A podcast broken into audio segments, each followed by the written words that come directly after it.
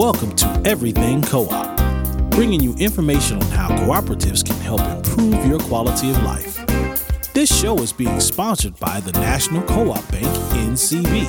The N C B is dedicated to strengthening communities nationwide for the delivery of banking and financial services for the nation's cooperatives, their members, and other socially responsible organizations.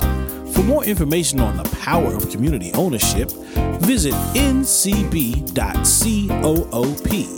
That's N C B dot coop. Now stay tuned for your host, Vernon Oakes.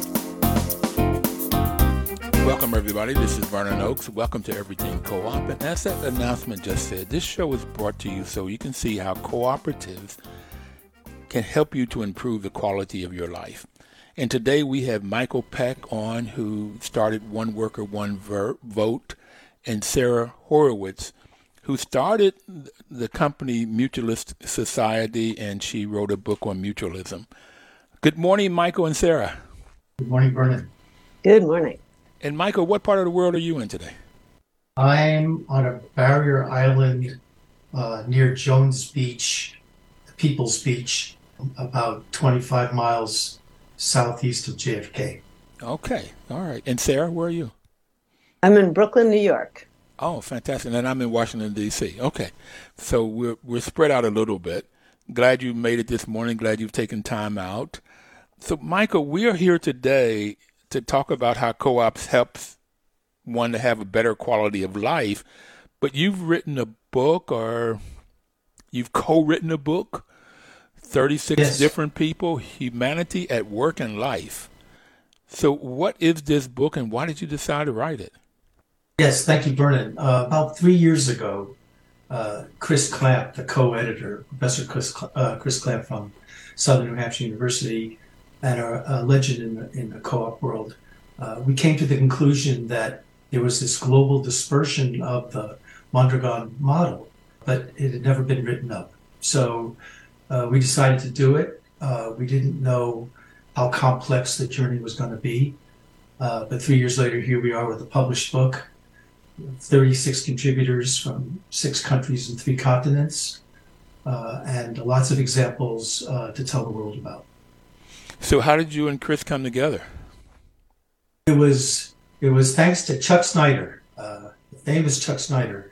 Uh, everyone knows, former president, C E O of National Cooperative Bank, Bank, really an icon in the cooperative community. He invited us to lunch and introduced us um, with the idea uh, that we would end up doing something like this. So, you know, we dedicate the book to uh, our contributors, the readers, and, and to Chuck.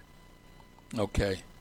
And Sarah, what's your role in this book on humanity at work and life? Well, luckily, my good friend Michael Peck, in pulling together these great perspectives, asked me to provide some reflections on what was what this book was about. And what I could just see is that people all over the world are seeing the same kinds of problems and opportunities, and seeing how cooperatives can start to respond and looking at the great models of Mondragon. So my contribution is a short but sweet reflection at the end. Okay, and we're going to get to those reflections, but you mentioned Mondragon a couple times. So Michael, would you tell folks out there what Mondragon is? Sure. Uh, Mondragon is the world's largest industrial cooperative. Uh, it's going, it's it's approaching seventy years of its a cooperative ecosystem existence. It has its own university, its own bank, its own insurance mutual. It focuses on the ba- it, it focuses and operates on the basis of one worker, one vote. Uh, it has democratic capitalism and solidarity and intercooperation as its primary virtues. It has the seven uh, cooperative principles, but it adds three of its own, or for, for ten cooperative principles.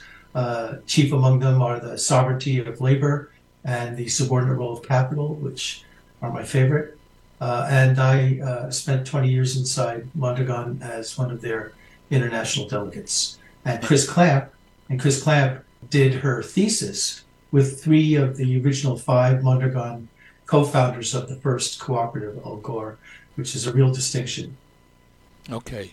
And where is Mondragon? It's in the basque region of Spain, in the province of Guipuzcoa.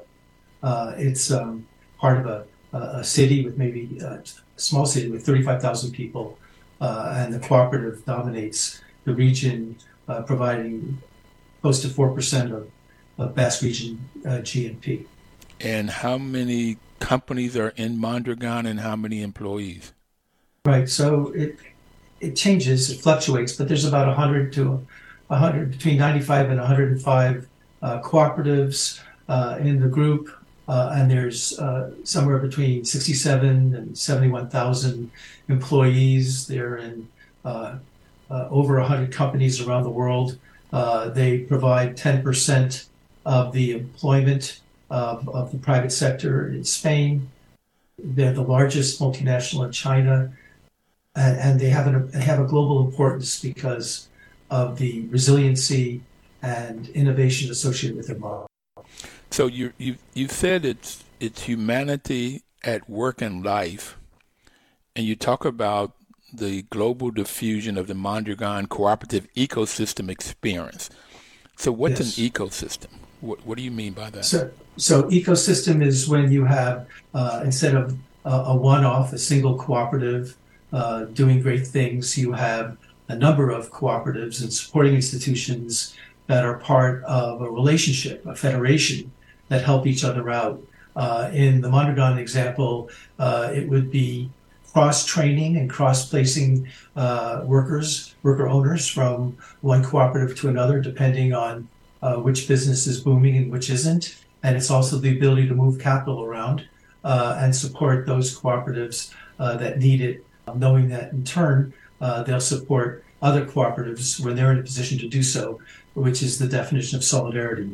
The, the, the, our brand, our book brand, Humanity at Work and Life, uh, is Uh, well, it comes from the Mondragon brand, which is Humanity at Work. And we added at life because uh, we're making the point in the book that, uh, you know, the balance between work and life is changing dramatically as we speak. It changed dramatically during the pandemic. All these curves were flattened. Uh, working will never be the same. Uh, and we believe these principles uh, and values that the Mondragon ecosystem model represents are equally as important to work and life. Uh, so we put it together. So Sarah, Michael has just talked about Mondragon's uh, ecosystem of all of these companies working together with a bank and with a university. It sounds like the sixth principle of, of cooperation, which is cooperation among co-ops. Is this what mutualism is when you talk about mutualism? Yeah, yeah, that's a really great point. You know, mutualism is just this idea of looking at cooperatives and the partners and the allies that are unions, faith communities, and mutual aid. And that once we can see that co-ops sit in this context, it amplifies the possibility of cooperation, which is the sixth principle of the cooperative movement. And I think that's really important that at this moment, we can really see how that works in the ecosystem as Michael just defined it. But one thing as Michael was talking that just came to my mind, Michael, um, I got to go to Mondragon to, to see it myself, and it's really quite extraordinary. And you see this in the Italian, Italians have it in the Emilia-Romagna region and their cooperatives. And when you ever go there, it's work and life, because you see that people lead a life where young and old are out and about. People aren't lonely and anxiety-ridden. You know, you can afford your house. You can afford a good meal. It's just, it really does transcend just these ideas into how people lead their lives every day. So Michael has been threatening to take me over there with him one day when he goes over. I really want to get there and see this too. I, you you can't get a bad meal in these places. I'm telling you, the food is delicious and affordable. You got to go. Okay. And, and Vernon, Co-op Cincy is organizing a tour uh, for the week of the twenty-third of April. Um, there's already forty people on it, but uh, if you want to jump on there, I'll be happy to make the connection. I don't know if I can make that one or not. Okay. Michael, I want to go back to you, and you, you mentioned six countries, three continents, thirty-six, thirty-seven people. So who are some of the people that worked on this, and do you want to shout out and talk about the people that worked on this with you? Yes, absolutely. Um, uh, so, you know, it is, it's, it's a book. Uh, we talk about ordinary people doing extraordinary things, which is a quote from Oscar Goitia, uh, president of Mondragon International, uh, when he was invited by Steve Slay um, at, at the D C Labor and Employee Relationships Relations uh, Association event a couple of years ago. These these thirty-six contributors have uh, created um, stories uh, that show uh, across all these geographies and all these cultures and all these different experiences aligned similarities of values and and applying those values to uh, creating a common good that works for all. So the countries represented are from Canada, U K, Germany, South Korea, Spain, and, and, and the U S A. We have a foreword from Rebecca Henderson, and we have um, a concluding reflection by Martin Lowry. In the first part, Reimagining Capitalism, we talk about cooperative capitalism at the coalface. We talk about conceptual frameworks for a cooperative world. We talk about Undesigning American Racism through a community, cooperative community and workplace democracy in Los Angeles and Trenton and the U S Southwest. In part two, uh, we provide examples of the social innovation that's intrinsic to the Mondragon experience. Chris Clamp uh, writes a great chapter on that. Uh, Ivan Zagovsky of Mondragon L K S frames the beginning of the Own the Metrics campaign, we'll talk about later. Uh, the former Mondragon International president, Uh, Jesus Mirarasti, talks about Catholic underpinnings of the Mondragon experience, why it's so important. We talk about best uh, practices for mentoring, which is so important to Mondragon's Gatsun Presa Foundation, and also another experience in, in, in centered in Bilbao uh, called the Ahal B two uh, experience. Uh, we have Ana Aguirre, who's the uh, the president of uh, of the global president for the International Cooperative Youth Network. Uh, talks about Mondragon Team Academy, the enterprise she co-founded, T Z B Z. Uh, we talk about case studies of how a simple technology became something greater, and we talk about all. We talk about Mondragon's global influence in in part three. Uh, again, we relate um, the role of faith in civic action. We talk about the Preston model. Uh, we talk about German union struggling to save jobs, and we talk about Mondragon's influence in Korea. In part four. Uh, we go U S A, and we talk about uh, how uh, Mondragon is baseline for so many different ecosystems. Dan Swinney from Chicago's Manufacturing Renaissance, uh, Doug O'Brien, President and C E O of N C B A, National Cooperative Business Association, Kristen Barker and Ellen Vera talk about Co-Op Cincy, which has been the living lab for the uh, One Worker, One Vote movement since we started. Roger Green and Terry Lewis, two social social justice movement icons. We'll talk about Citizen Share Brooklyn, uh, addressing structural, racial, and economic inequality via economic democracy, and then building Mondragon in Detroit, respectively. Chris Cooper, also a One Worker, One Vote co-founder, uh, asks, asks and then answers the question of what, what then shall we do to accelerate the practice? In part five, the last part of the book, we talk about resource, resource challenges uh, for new worker development. As Stephen Kelly uh, from the Federation of Worker Co-op, Co-ops uh, talks about gathering the right lessons from Mondragon to build a, a North American cooperative ecosystem. Mary Hoyer and Rebecca Lurie talk about labor unions and worker co-ops, how to democratize the economy. Kevin O'Brien uh, describes Michael, work. Michael yes. Peck, we got to come back. We're going to take our first break. Okay. We'll be right back.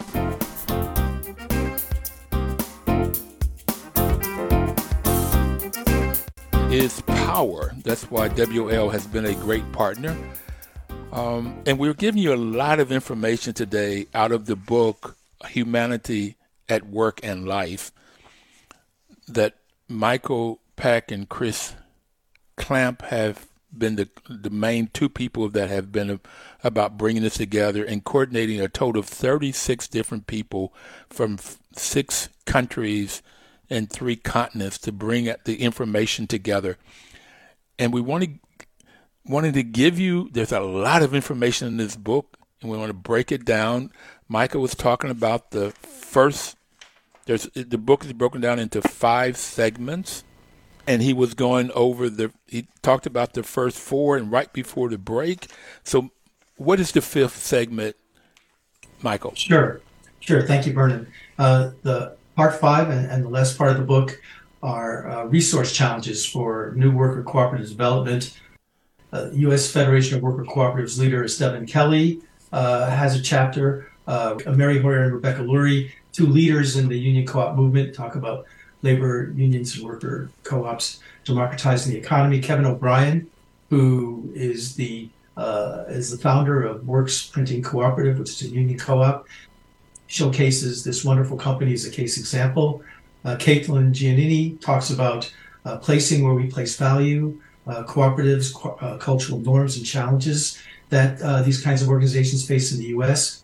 Carl, uh, Carmen Huertas-Noble, uh, also a One Worker, One Vote co-founder, talks about worker-owned and unionized worker-owned cooperatives uh, as two tools to address income inequality. And then our friend John Holzclaw uh, from N C B and Rushdale Capital frames financing worker cooperatives, tax, and capitalization issues. Sarah, who's gracing us on this show, completes the photo by uh, her reflection on new mutualism. And then the conclusion of the book, uh, we had a live event last November where Um, the great majority of the thirty-six contributors uh, participated uh, and each talked about uh, the frame uh, that they brought to the book.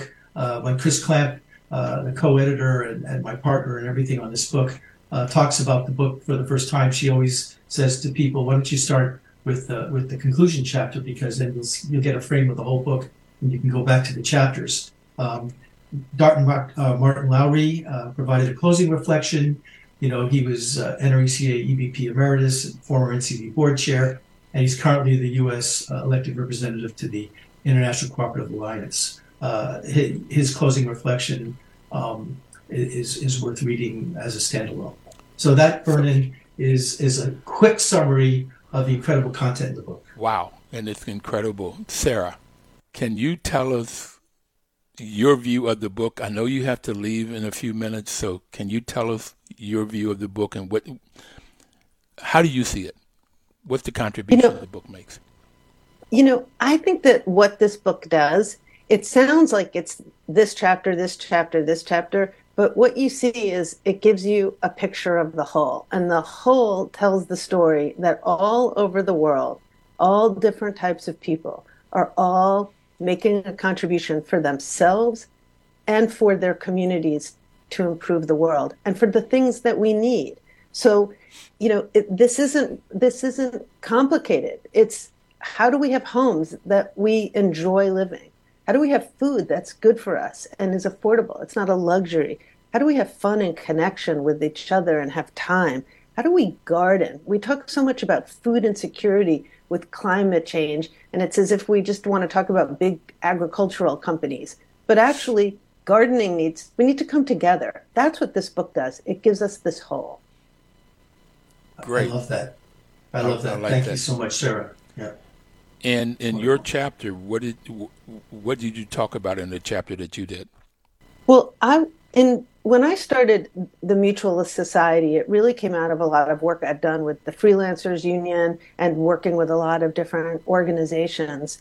And what it's become clear to me is that this economy and society is a three-lane highway. There's the for-profit sector, the government, and then the mutualist sector, which are cooperatives, unions, mutual aid, and faith groups. But we've forgotten how important this sector is. We get very confused, and we think sometimes government can do it all, and the for-profit sector can do it all.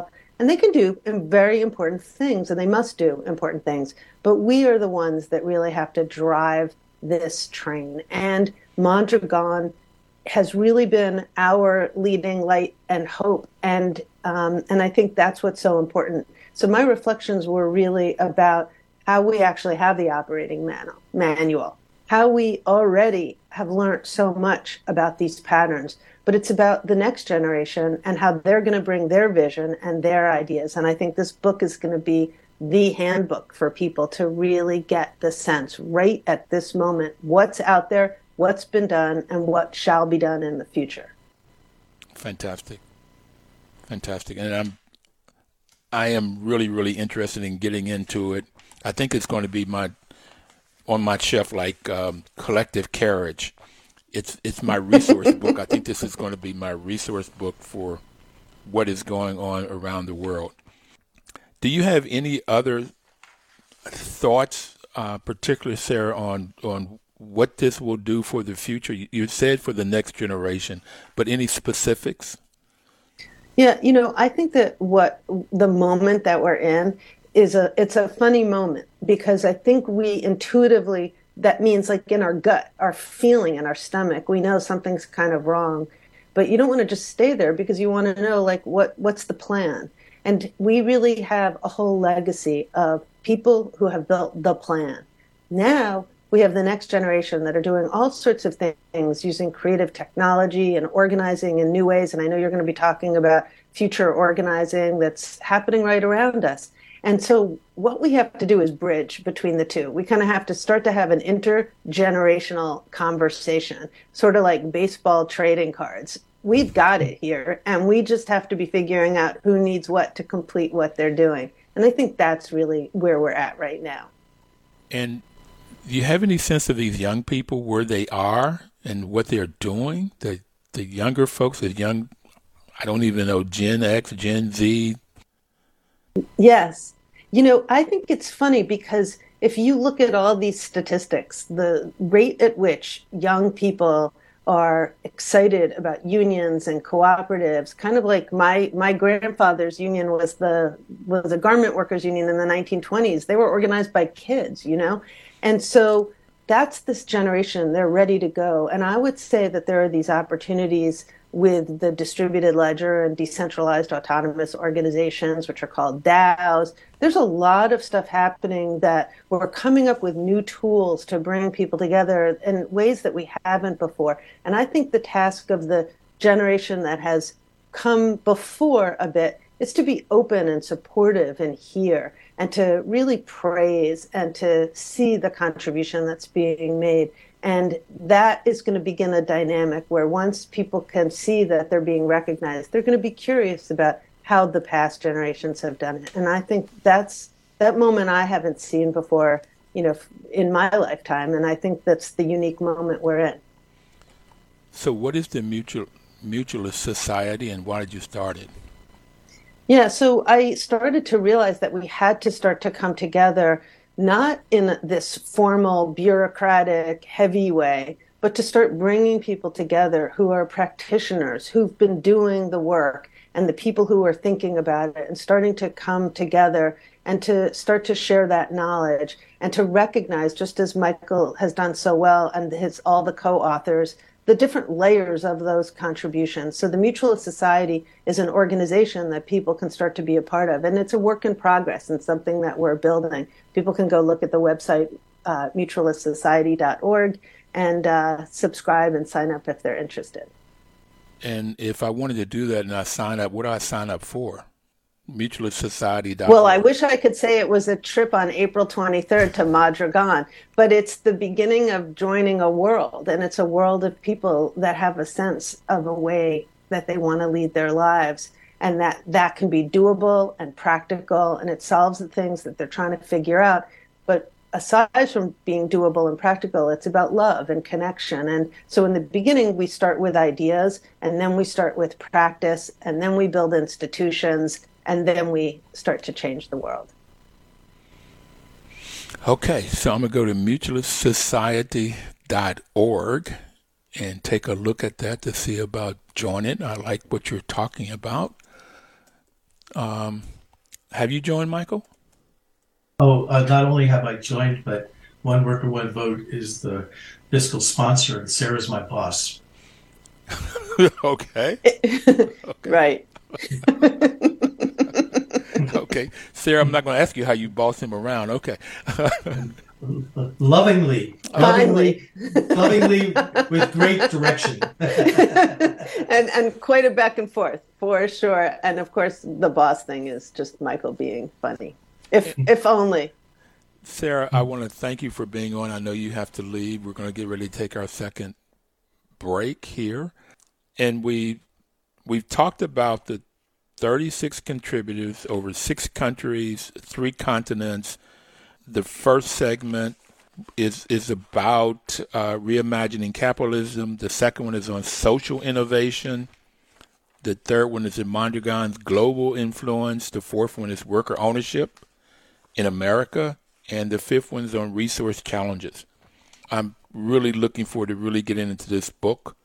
We're going to take our next break, and then we're going to come back and talk more about this book and where people can find it. Where can they find it, Michael? You can find it at success door dot com, and I'll repeat that a few times more going to the next uh, going to the next session. We'll be right back. Please don't touch that dial.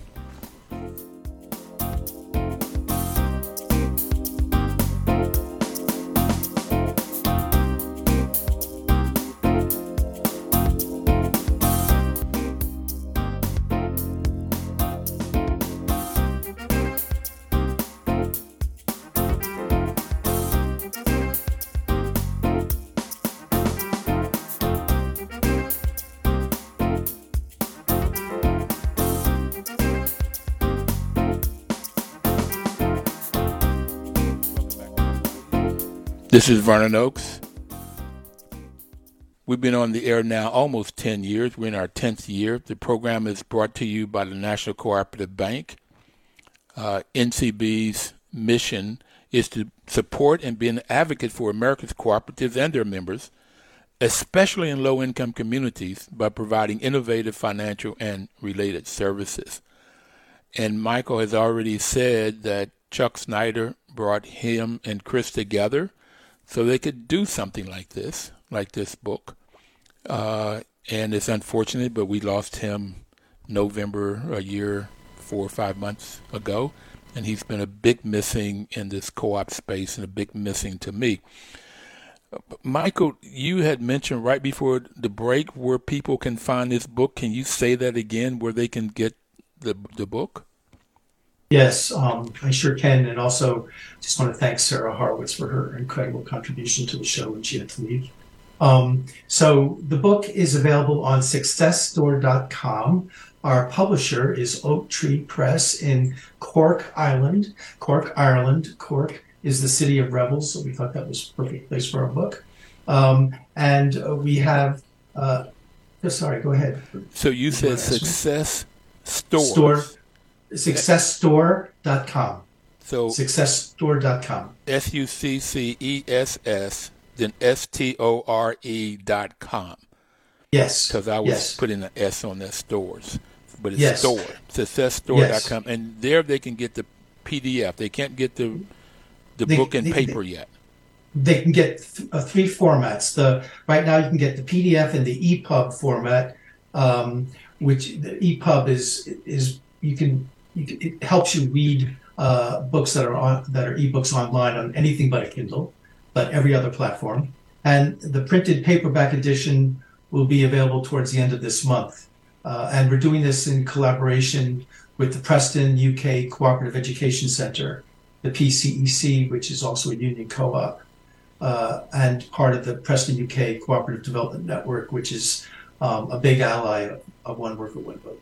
So do you have a sense of how much this book will cost when you can get it in hard copy?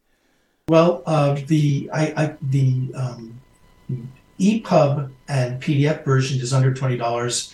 The printed version, it's four hundred two pages uh, without an index or um, an annex, just uh, content chapters, it is uh, about fifty dollars. Okay. All the uh, I, I do want to say that all the book proceeds, minus its costs, uh, are are going to go to uh, uh, aligned social economy mission missions chosen by the contributors on a one contributor, one vote basis as the proceeds emit. Both Chris and I, as the two co-editors, are donating all of those proceeds uh, to that. Um, we have um, an, a, a hope for the P D F and E P U B format versions that the book inspires unlimited incoming ecosystem chapters in the future uh, that will be written and included in ongoing renditions of the book, so that the book will become an infinite book, uh, like a wiki book, infinite chapters, storytelling more and more rising ecosystems across the planet.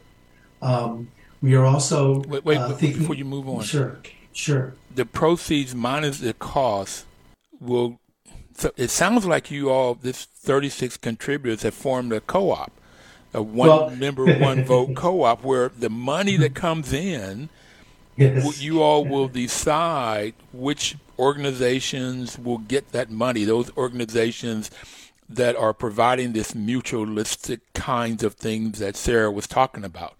That's exactly right, right, Vernon. We haven't voted on it or structured it, but we've all agreed that this is going to happen. Um, and so we're thinking about something like a shared services co-op uh, going forward, which will include not only the current thirty-six contributors, but all the new contributors that occur over time.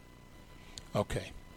So if I were a contributor, I may say I want C D F, Cooperative Development Fund, to get some of these monies because of the great work that they're doing around. And that you exactly. could then put some money, if everybody agreed to it.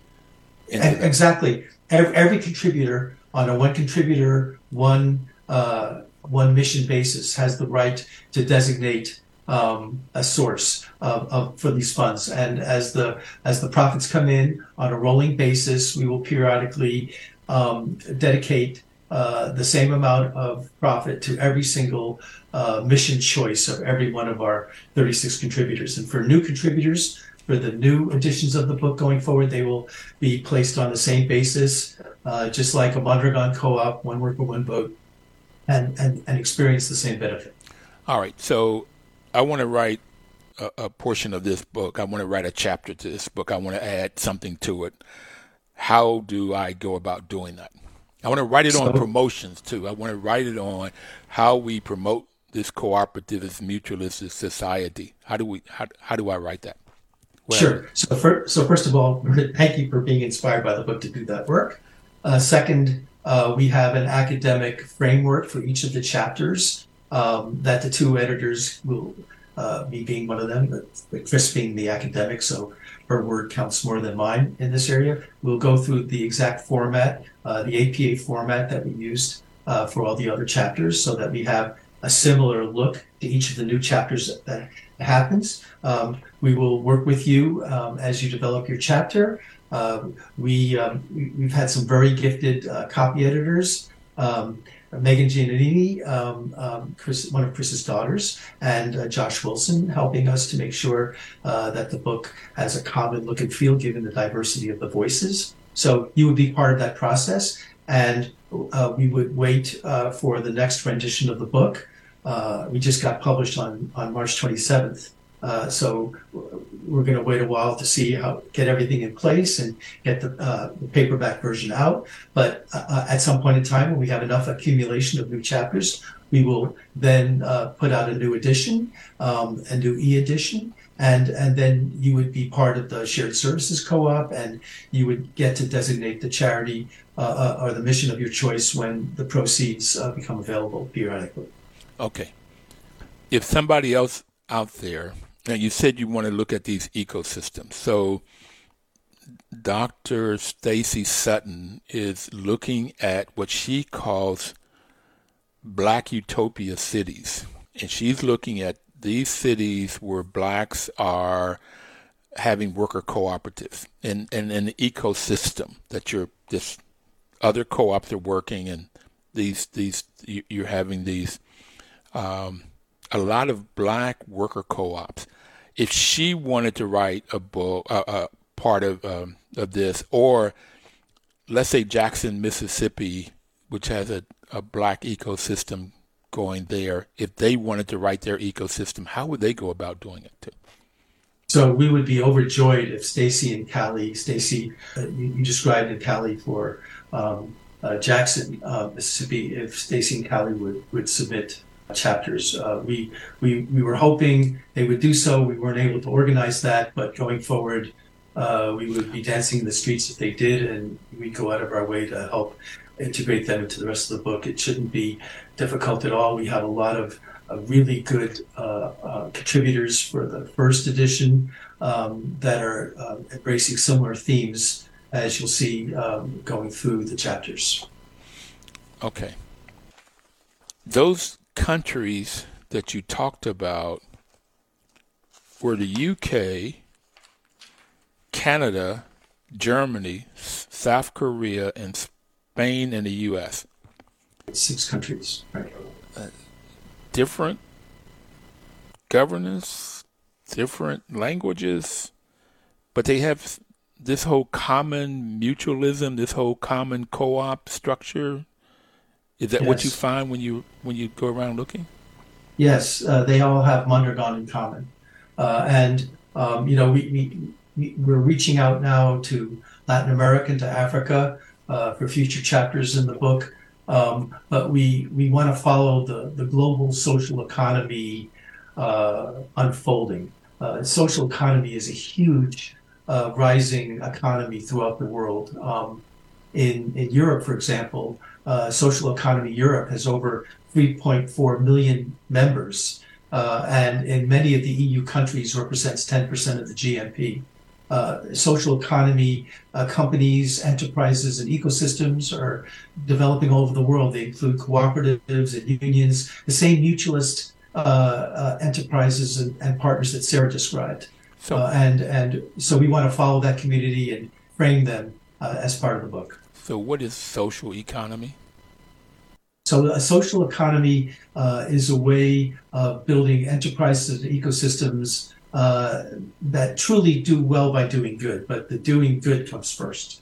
Uh, and, and they give back to society, uh, they uh, they have profit as, as purpose, uh, solving solving uh, societal challenges. Uh, they they contribute to the Um, macroeconomics of, of of good, of of caring, of of an economy that works for all. It's it's a, it's a mission aligned to enterprise, uh, and then the enterprise um, being measured and documenting its successes. Social economy is using your money and your jobs, using the economy to solve social issues. Yes, to do to do well by doing good, but doing the good up front. Okay. And and there's one other. Oh, sorry, Bernard. I just wanted to say there's there's one other um, uh, aspect to the book. Um, uh, we're creating a, a, an acknowledgement section um, that we're calling calling Odes to Joy, and this is because this came out of a conversation I had with. Uh, Carmen Huertas Noble, who is the clinic dean for K U Law School and a One Worker, One Vote co-founder. Uh, she was talking about how after after the pandemic, after everything that's so you know horrific in the news, there seems to be a general depression, and what we need are acknowledgments and storytelling that, that lift us up, that show us that there's hope, that documents that documents good things happening with good people. Uh, that documents uh, the most vulnerable uh, no longer uh, becoming part of the precariat, but becoming part of the uh, enabling prosperity from generation to generation. And so we we came up with this idea of Odes to Joy. Uh, you know, that took that from the Ninth Symphony of Beethoven, which is uh, quite a stirring piece of music. Uh, and and we're going to launch that on the One Worker, One Vote New Social Bridge as an acknowledgement section, first for all, our thirty-six first contributors, but then open it up to readers uh, so they can share individual and collective stories and build that um, build that wiki experience online uh, to match the chapters uh, that will be rolling in for the never-ending book of Humanity at Work and Life. Okay. So, Michael, I want to talk about the Starbucks campaign, the metrics campaign, um, and and I want to look at what does this all lead us to the future? What are the kinds of things that, that you can see happening in the future? Now, sure. We only have a minute left before we have to take our next break. So this book has five segments, Reimagining Capitalism, and that the first segment, and Rebecca Henderson is doing that. She's wrote the book called that. Then Social Innovations, we've talked about the social economy. Uh, then we talk about Mondragon's influence, that's the third section of the book. The fourth section is worker ownership, this worker co-ops particularly, but unions. And the fifth section is resource challenges, money challenges uh, for new worker cooperative development. So that's the five segments of the book with a conclusion. And we'll take our break, and then I want to come back and talk about those two campaigns and the future. We'll be right back. Please don't touch that dial. Is W O L News Talk fourteen fifty A M and ninety-five point nine F M nine fifty-nine. Welcome back, everybody. This is Vernon Oakes, and the program is Everything Co-op. Before we took break, I said I wanted to come back and talk about two campaigns, the nationwide Starbucks organizing campaign and the metrics campaign. So let's take the first one first, because I do want to spend time talking about the future. What is the Starbucks organizing campaign? Well, um, I feel really fortunate to be aligned um, and in collaboration with the core team uh, organizing uh, the nationwide Starbucks organizing campaign. You know, started in Buffalo, New York, Workers United, and there's close to three hundred stores. Um, and it, this campaign has been one of the big success stories of, of new union organizing uh, uh, because uh, all of the people involved are uh, completely uh, committed, uh, incredibly resourceful, dedicated, innovative, um, and I just can't say enough good things about the people in this campaign. But it's also pulled the curtain back um, on on the hypocrisy and, and virtue signaling, purpose washing, Of, of what corporations are getting away with these days, because corporate personhood is now more powerful, more far-reaching, better resourced than person personhood or human personhood. Um, and so the book, the book, uh, these themes, the themes of these two campaigns that we're going to talk about now, uh, go through the book, uh, and they influence greatly uh, in in the chapters that I I, I contributed to. Um, Uh, what's happening. You know, let's just talk about the phrase baristas as partners, which is the the formal Starbucks uh, phrase to describe baristas. There's no way baristas are partners. They don't get equal pay. They don't get equal benefits. They don't, they don't get equal decision making. They don't get equal equity. They don't get equal power. They don't get equal voice. There, it's it's a phrase that means the opposite of what it says. So baristas is, baristas are the people that make the coffee, right? That's the right. The, okay. I I've ne- I never learned the Starbucks lingo, but yes, it's the people behind the counter making all the Starbucks coffee products. And they are definitely not partners. They're, they are definitely not partners. They're paying the probably the most minimum wage they can get away with in each of the places. Now you're saying that there are thirty or three hundred Starbucks that have now unionized. Around there's the close to there's close to three hundred stores uh, that have voted to unionize, but they do not yet have a signed agreement with the company, because the company, uh, Starbucks, uh, from its uh, C E O on down, has engaged in vicious union busting and has been called out uh, for that, both by the federal government, the National Labor Relations Board, but also by investors such as Trillium. Uh, have, have sent messages to shareholders saying, cease and desist the union busting because it's hurting profits. Yeah. Okay. Metrics campaign. What is that? I th- and I think of metrics as measuring something. What is your metrics yeah. campaign? So so uh, we have um, we have something called E S G, which is Environmental Social Governance, uh, and it, it refers to um, how you look at uh, funding uh, to go to impact investing missions and companies and products and services. And that's part of something called S D G, which is Sustainable Development Goals that the United Nations set up. Uh, and uh, there's a big debate in, in, in the United States, a polemic, partisan debate over E S G. Um, with uh, one side saying it's the way we're going to um, focus capital profitably uh, to uh, address climate change and, and address all the socioeconomic inequalities that are uh, depressing uh, the globe uh, in, in, in all sorts of ways. And we measure that in healthcare and productivity and so forth. Uh, and there's another uh, group of people that disparage that and say that, you know, climate change doesn't exist, um, E S G is an overstep, and so forth.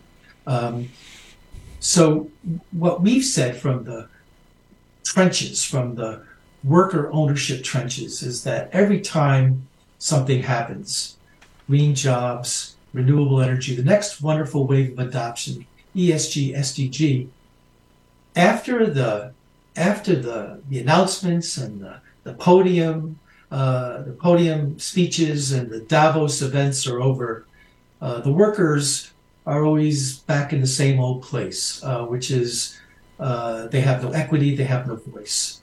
And so this time we decided that with uh, environmental social governance, with, with E S G funds, which for the first time in human history, Vernon, put four different kinds of capital on the table: human capital, social capital, natural capital, which is climate, and then financial capital, which we all know about. But we've never talked about four different kinds of capital before, and we've never put them together. Of course, financial capital is the big kahuna in this process and dominates everything else, but those other three forms of capital are rising. They're rising in importance. They're rising in perception. They're helping to create this new economy that we all talk and dream about. But unless we get involved at the granular stage, at the metric stage, once again, other people will be defining the metrics. Other people will be benchmarking the metrics, and people doing the work will be stakeholders without being shareholders and without representation. So Uh, we were greatly helped in our partnership. We have three institutional partners. We have uh, the United Nations Research Institute for Social Development. Um, they launched a, a major manual uh, called Sustainable Development Performance Indicators, or S D P Is, last November, that has already attracted three hundred thirty-six participating companies, and this number is growing, to help turn this around uh, in the in the context of better sustainability thresholds and transformative change. Uh, and, and, and, and then with the American Sustainable Business Network, with its two hundred fifty thousand triple bottom line companies and business organizations, and with Social Economy Europe, representing over three point six million uh, uh, business members and business organizations, we combined forces on the Own the Metrics campaign. And the Own the Metrics campaign is to make sure that the people that do the work, for once, get to sit at the standard-setting forums uh, ta- and, and decision-making tables and, dis- and dis- identify the metrics, define the metrics, and then benchmark the metrics so that those doing the work are also those uh, living and participating in the standard setting. This has never happened before, but we believe that if we're successful in doing this, Uh, and we have a whole series of events this year, and this campaign is really gathering force, we will then be able to structure and channel E S G finance, which is, you know, billions and billions and billions of dollars towards a stakeholder economy rather than a shareholder primacy economy. Uh, so, so, so let me just stop there and, so and see me, if I made sense. you, you made sense, but I would just... What do you what do you think this Silicon Valley bank blow up? How do you think that's going to affect? Because that's looking at this whole financial economy and capitalism. How do you think that's going to affect who gets a seat at the table for this, setting these matrices? Right. Well, Silicon Valley Bank is just the latest of a long series of uh, financial sector explosions, showing that we have two sets of rules, at least in the United States. One rule is for bankers and another rule is for everybody else. You know, don't take me back to two thousand eight when we bailed out the bankers, when the, when the public treasury bailed out the bankers and then stiffed the homeowners, you know, sending over a million families into under, underwater mortgages or rental conditions or even, you know, uh, homeless situations because we had this double hypocritical standard. Um, if this is a country of one rule for all, Silicon Valley Bank is an example of uh, the duality of rules, the duality of privilege, the duality of let's hold everyone accountable to the same set of agreed principles. Uh, I think people look at Silicon Valley Bank and they think, you know, it it when when is the next one going to happen? Uh, you know, how come a banker never goes to jail? How come there's never anybody held responsible? How come the rules never change, but the event keeps on happening? So I think it's an indication of what's wrong. And this is an incredibly hard problem. You know, Martin Luther King talked about how power never, power and privilege, you know, has to be, has to be, you know, confronted. It's not going to volunteer to surrender. Um, so we have to start somewhere.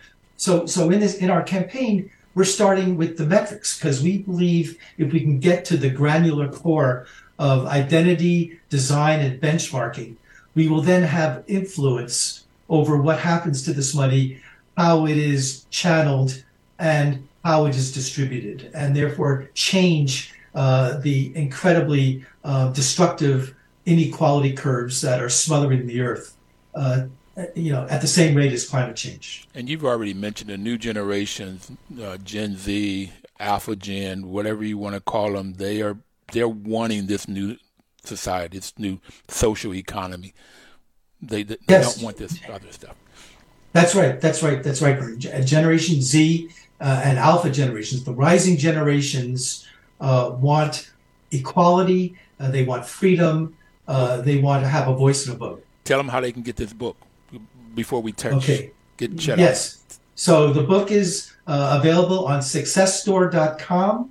Uh, uh, uh, just go there and order it. it, it um, uh, and if you want to wait for the printed version, it's going to be at the end of this month, but you can get the P D F version in the E P U B format now.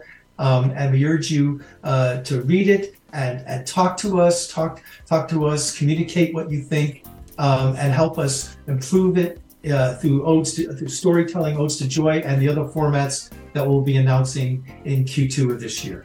Thank you, Michael Peck, and thank you, Sarah Horowitz. Uh, everybody out there, we'll see you next Thursday. Chris Cramp will be on. We'll continue talking about this book, Please Live Cooperatively. This Sunday on T V One, Unsung presents Best in Black, the top ten trailblazers who flipped the script. When I think of Chadwick Boseman, I think of a generational talent. Followed by an all-new uncensored Cheryl Lee Ralph. People always in your ear telling you you should do this, you should do that. It seemed like everybody else had control except me. So I stopped eating. Unsung presents Best in Black, film trailblazers, followed by an all-new uncensored Cheryl Lee Ralph. Sunday night starting at nine on T V One. My milkshake brings all the boys to the yard, and they're like, it's better than yours. Spilled your milkshake? Quick, the quicker picker-upper. Bounty picks up spills quicker. And each sheet is two times more absorbent, so you can use less than the leading ordinary brand. So you can get back to your milkshake. My milkshake brings all the boys to the yard, and they're like, it's better than yours. Bounty, the quicker picker-upper. Good morning, folks. I'm Earl Kirk. Here's the latest from news one dot com. Free public phone charging stations are everywhere, but the F B I is now warning consumers to steer clear. The agency tweeting people should avoid using free public charging stations in airports, hotels, or shopping centers, warning bad actors have figured out ways to use the public U S B ports to introduce malware and monitoring software onto people's devices. It's known as juice jacking, and consumer devices with compromised U S B cables can be hijacked, which means thieves can then siphon off usernames, passwords, and other data. The F B I suggests people carry their own charger and U S B cord and use an electrical outlet instead. Liz Warner, N B C News Radio, New York. The search is over for a car possibly involved in a targeted shooting Tuesday outside a D C funeral home. Police say they recovered the Lexus Wednesday but didn't say where, whether it was stolen, or if a suspect was identified or captured. D C crime is about to go under the microscope. Mayor Bowser has accepted an invitation to testify on Capitol Hill next month. She'll be joined by the police chief and city administrator.